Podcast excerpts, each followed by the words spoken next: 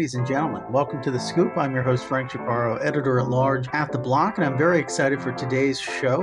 Joining us on the program on the other side of the mic is our guest, Dr. Lisa Cameron, Member of Parliament and Chair of the UK's Crypto and Digital Assets Group, as well as Ian Taylor of Crypto UK, where he's a board advisor. Today, we're going to be examining the UK's regulatory approach towards crypto and more. But before we dive in, I want to take a moment to thank our sponsors. Do more with your crypto. Whether you're a crypto expert or a newcomer to the world of digital currencies, PayPal provides a secure and convenient platform for your crypto transactions. Start exploring new Web3 applications with peace of mind, knowing that PayPal has your back. Learn more and get started today at paypal.com/crypto. Terms and conditions apply. This show is sponsored in part by CleanSpark, America's Bitcoin miner. With CleanSpark, you can feel good about investing in the Bitcoin ecosystem because CleanSpark uses low carbon energy for their Bitcoin mining data centers and is always optimizing their operations to increase energy efficiency and reduce e waste, all while partnering with the communities they operate in. If you want to support the future of Bitcoin while also supporting the environment, visit www.cleanspark.com to learn more about the CleanSpark way. Well, I guess a little bit of a warm up. You mentioned, Dr. Cameron, your advocacy for crypto related policy started after one of your constituents was a victim yes. of a rug pull. Who who got rugged and, and how? Yeah, it was one of my constituents had invested money um, speculatively and, and thought that they were going to um, make some money on that investment. And then they contacted me um, because the person involved, uh, well, the investment didn't happen. Uh, it, it, was pulled really. The, the money got, disappeared. Um, and the whole sort of scheme uh, disappeared, and they had no redress. And they said they were looking for me initially to put them in touch with mm-hmm. the people in Parliament who were doing work on regulation um, of cryptocurrency and consumer protection in particular. And I said, of course, I'll go and, and I'll find uh, whoever's doing this work we had a good look and there had been no debates in the parliament at that time at all and there was no cross-party group working on cryptocurrency. Uh, so i asked my office manager well perhaps it's you know a one-off thing that's happened not very common to my constituent let's have a look. And she came back and said mm-hmm. you know millions of people in the uk are using cryptocurrency and therefore it's something that's becoming very mainstream and something that you know we should really be addressing in parliament. So that's where it all started. And uh, yeah and then we started the all party parliamentary group and crypto uk um, we were very thankful to have the professional body uh, to come and uh, provide the secretariat and guidance uh, for the group moving forward from there Mm. So, how does sort of uh, Crypto UK work with government to sort of inform uh, the way in which they approach this this space? Well, in terms of the all party group, I can answer that. And then I'm sure there are other aspects that Ian can perhaps answer as well in terms of the work of Crypto UK. So, as the Secretariat, um, really we uh, sit down with the members of parliament and the members of the house of lords and the parliamentarians put together the programme that they'd like to see for the year and we've had a focus on evidence-based practice internationally and also education and awareness raising uh, in the parliament and uh, across the uk what that would look like and also the focus this year on our inquiry report, which is due out today. Uh, so, uh, as the Secretariat, uh, Crypto UK is then uh, tasked to support that programme to be rolled out uh, over the, the, the 12 month period. Yeah, if I, if I could add to that, as your listeners will know, Frank, um, Crypto UK is a trade association, and trade associations' main role is to support its members, of which we have 160 from across many aspects of the crypto and blockchain community, to help advocate at government level, help educate folks that are tasked with writing policy. And and you'll know that the UK government has set its agenda out. It has a, a large innovation agenda, and within that is um, the ambition to be a crypto technology centre. And we're really pleased that the work that the community has done to engage with government um, has allowed for that policy. And now what we do is we have a whole host will as the secretary of the all party parliamentary group work closely with members um, as lisa the chair of that and the the the the, the other co-chairs and members um, of that group to really support in understanding where there is opportunity and to address some of the issues we see in the community such as consumer harm risks and so on and so forth yes it's interesting to me uh, dr cameron that you're sort of origin story, as it were, in crypto started with a consumer uh, facing harm. Yeah. And instead of throwing the baby out with the bathwater, as it were, your, or rather, your initial reaction to that wasn't necessarily this entire market, there's no there there, but rather, how can we sort of create good policy, sound law around this market to sort of really untap its potential so, this is something that the Prime Minister has expressed this aim to make the UK a global hub for crypto asset technology. How do we get there? As the chair of, of, the, of the country's crypto and digital assets group in Parliament, what steps are you taking to support this goal? How can you delineate that for us? Yeah, we're, we're doing a lot on many different fronts. And as you say, I've come from the perspective of protecting consumers at the core of the work we're doing in the Parliament. And I think when we looked at the evidence and the research, um, I became very firmly um, of the belief that having regulation uh, would be a step in the right direction for that.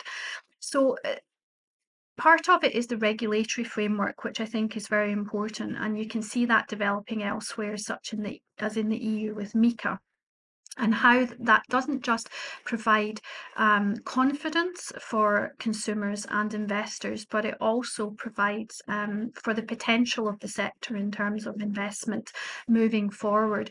Uh, so we've conducted our inquiry in the, in the first uh, 18 months of the all-party parliamentary group to provide some recommendations to government. Uh, during that time, we've also taken steps to have a number of debates in the Parliament and to increase our own understanding and evidence base. We've also been asking questions uh, of many different uh, ministers, the Chancellor, for instance, um, City of London Minister. Also, though, as you say, looking at the potential perhaps a bit more widely in terms of careers of the future, um, asking uh, Secretary of State for Science and Innovation, also speaking uh, and raising questions with the Business Department. So it's become a bit more uh, of a wider task as time has gone on. And I can see that the potential of the technology uh, for the future of, of people's livelihoods in the UK, and I want to make sure that we harness the skills here as well, um, and that we have the, the, the, correct opportunities for people, young people moving forward into the workforce. Uh, so my next debate will be about careers of the future. So there's many steps we're taking, uh, but they're all uh, coming together to support the Prime Minister's vision of the UK uh, becoming a hub of cryptocurrency for the future. Yeah, it's it's interesting. Uh, when I was last in London, I was taking a bunch of meetings um, across the city with industry executives, and and one gentleman that I met with uh, made this very point that this is almost a jobs issue. Uh, the United Kingdom economy is rooted in professional financial services, and if if this is sort of going to underpin those industries in future then it's super important for your country uh, to be ahead of that because that's sort of a key pillar of, of sort of what you contribute to the global economy. When you think about the policy debates as they shape this discourse or this conversation, in the United States, it's often uh, with Chair Gensler at the SEC or um, his sort of advocates, a question of is are these assets securities or not? And then that has its own whole slew of ramifications. And his sort of approach has been that the vast majority, if not all aside from Bitcoin, are securities. What does the debate look like in the UK? I, I, is it is it instead of securities or not, gambling uh, instruments or not? Yeah, I mean, that obviously has been an issue that we've been discussing, and, and this is one of the uh, issues that, that was raised with the Treasury Select Committee report, which was published just a few weeks ago. Um, but the All Party Parliamentary Group has examined some of that as well for our report being launched today. Um, and there are three main reasons that we support the government's approach, which looks at financial services regulation rather than gambling regulation. The first is, as I said, um, the crux crux of things for me is about protecting consumers, and the financial mm-hmm. services regulatory framework ha- offers much more protection for consumers.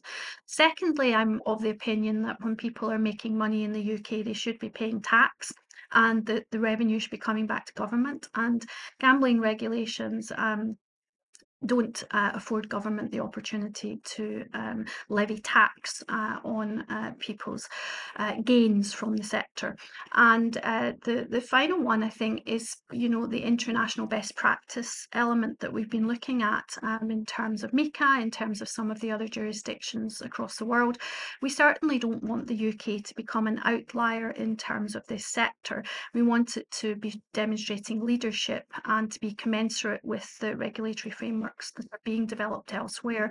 And I think that's why um, government's approach, and they came back out strongly to, to reiterate their approach after the Treasury Select Committee report um, to say that financial services regulation is the way ahead, and we support that definitely. Yeah, and to add to add to that, Frank, from from my side, we're very fortunate to have Lisa um, supporting the industry. Um, she spends time uh, meeting with industry and with um, policymakers across across the globe, and was in um, the US at the uh, consensus event in Austin a few weeks ago, and spent time meeting industry participants and policymakers and regulators from across the globe.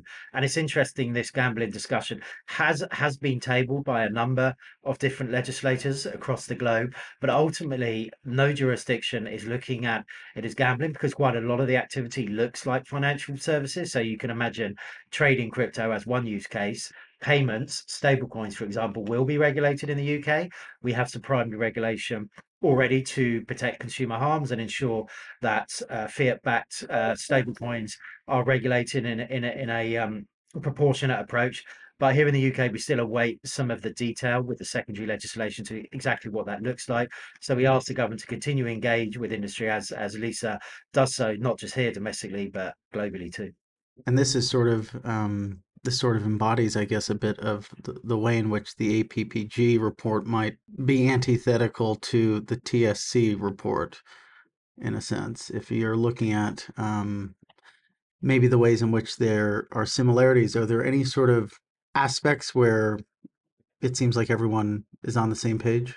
I think in terms of consumer harm, I think that, you know, the crux of, of the work that the Treasury Select Committee are looking at is that people can, um, you know, come to harm through um, losing finance, um, not having the correct, perhaps, education or awareness. Um, and I think from my perspective, given that I started off with my constituent um, who, you know, had a very bad experience, uh, we feel too that it's very, very important uh, that uh, there's much more education, there's much more uh, financial education generally, but also digital financial education for the population and guardrails put in place. Um, and I, I don't think that in necessity means that um, the sector is gambling per se, but I think it's acknowledging that there are harms associated with the sector as well that have to be um, acknowledged and taken forward uh, constructively through um, legislation, but also asking industry to step up and, and you know, demonstrate uh, professional best practice as well. I think many would be keen not to have to pay taxes on their on their crypto gains. Maybe they they might uh, be I'm on the sure side of the, the of the Treasury Select Committee. Yeah, but we do have really good services too, Frank. You know, our NHS to pay for and things that we rely upon. So I think whilst we, you know, many people would prefer not to pay, we realise the value in paying. And I think when someone has uh, capitalised on uh, assets, then I think it's fair that they do contribute. Attention crypto holders. Moving crypto is seamless and secure with PayPal. With support for Bitcoin, ETH, and more, you can buy, sell, hold, send, and check out with crypto at millions of shops online. Not to mention, PayPal now supports the ability to send to and from external wallets and charges you nothing when transferring between PayPal and Venmo crypto wallets. Whether you're exploring the world of Web3 or hodling on for another day, PayPal is the convenient and simple way to convert dollars into crypto. PayPal has your back. They work to protect your financial info and give you confidence every step of your crypto journey. Now's the time to make your crypto move. Get started today at paypal.com slash crypto. Terms and conditions apply. Here's a message from our sponsor, CleanSpark. CleanSpark is a NASDAQ listed company that mines Bitcoin. Basically, they build and operate data centers with tens of thousands of computers that help secure Bitcoin, making it more reliable and secure for anybody, anywhere to use. These computers require a lot of energy, but that's why CleanSpark predominantly uses low carbon energy to power their machines. But that's not all. They care about the communities where their data centers are located. They create jobs, donate to schools and community centers, and revitalize aging electricity grids in rural parts of America. They aren't just a Bitcoin miner, they're one of the most efficient and sustainable Bitcoin miners in America. Visit www.cleanspark.com to learn more. You discussed the impact of the 2022 crypto market crash and how it's influenced UK regulators to address potential bad actors. What what does consumer protection look like? What's being considered and, and what might be implemented to prevent uh, you know, maybe something like an FTX in the UK? Yeah, I think that's it's a very interesting one because um, there seem to be uh, many different theories about what's happened specifically with FTX. So, um, from my perspective, I think having a regulatory framework that offers confidence and clarity and that's robust and to have proper uh, licensing, registration system um, is really very important. Uh, we want to have a system that attracts good actors to the UK and is not um, a race to the bottom, so to speak. Uh, so, I think it's very important that something is put in place and that also there can then be redress for people like my constituent who befall scams. Uh, so I think that's um, one really important aspect of it. The the other aspect is is about making sure, as you say, that we harness um, the potential and some of that's going to be, I think, about working very collaboratively with industry and looking at uh, how we create skills, opportunities, jobs, um, and innovative uh, technological advancement here in the UK as well for the future. So that there's quite a big piece of work to be done on both. Um, and I don't think um, one cancels the other out. I think they can sit in parallel quite comfortably. Yeah, to add, to add to that, Frank, just, just sort of to set to, to, to set the scene with what the UK government is proposing for an overarching regulatory framework, very similar to the Europeans with with MiCA, is to regulate a number of the activities, such as a trading venue to protect consumer harm, such as custody of assets to protect against loss of one's assets uh, to protect against market abuse, all the things that we've seen over the last year that have led to some of the collapses of a number of big household crypto names. These this framework, along with some new bespoke frameworks, um, such as DeFi and lending and staking, are being proposed here with the objective to allow the industry to grow, develop, and with increased adoption and protect against some of these risks that, that Dr. Cameron spoke about. Yeah, and I think the other aspect of the FTX, um, you know, scenario that you know has been mentioned to me is obviously having charismatic people work with government, etc., being maybe the, the the face of of the interaction. We've specifically avoided, you know, dealing with um, one particular company. We've gone for the trade body to look at things in a very sensible, pragmatic, um, evidence-based approach. Um, and the other part of that is, I suppose, corporate governance governance and, and how important it is that new innovative sectors have the support to develop corporate governance alongside uh, their activities and, and that that's very, very stringent within the system. Uh, I don't think we can ever say 100% you could definitely avoid an FTX of the future, um, but we can certainly put things in place to make sure it'd be very much less likely in terms of risk management. Dr. Cameron, for the sake of my uh, sleep schedule, I hope there is not another FTX. that was a tough November. If you look at my steps on my on my watch, tracking my steps, I think I had I went from fifteen thousand average in October to two thousand on Oh average in. November. There was a lot of there wasn't a lot of I was glued to my desk. And in any respect, Ian, I'm I'm curious uh, Mhm. to what extent is is maybe the crypto discussion in in the UK? Um, is there a partisan element there? Because this is often a question here. Well, I'm in Czech Republic right now, but where I'm from, and in the United States, it, it Mhm. seems like it's kind of divides across party lines. Yeah, the the UK doesn't politicize as much as the US, in my experience, and Crypto UK works with all of the big US trade associations that that represent crypto blockchain firms, um, and it's we have a conservative government at the moment that may possibly change in a year or so's time when we have a general election. Um, so it'll be really interesting to see what the current opposition's uh, strategy will be, whether they'll pick up the baton.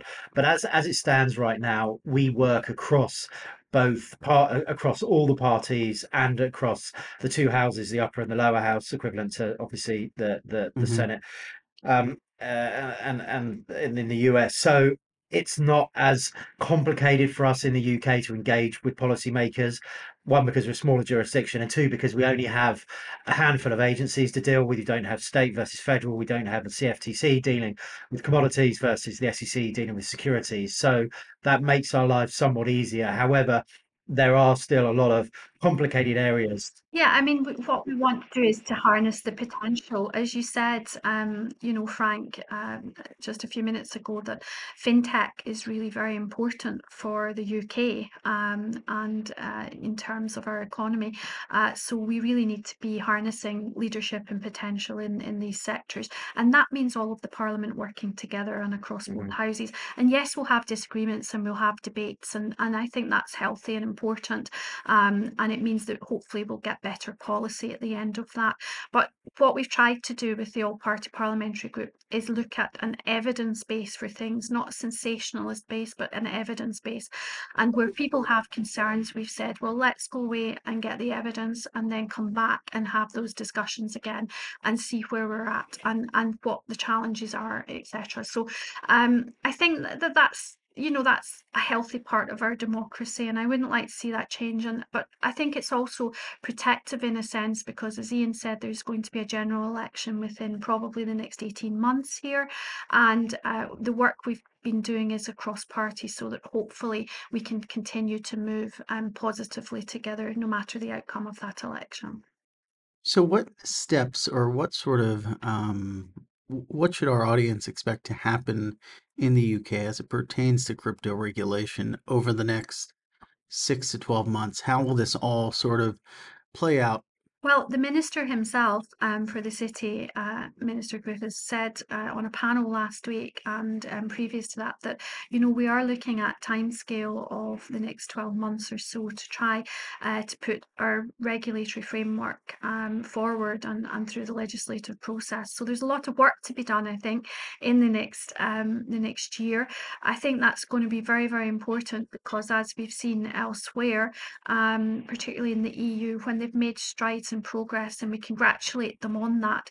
Uh, that uh, it's it's very important in terms of attracting business, investment, and as well as giving consumers that protection that they deserve and, and wish as well.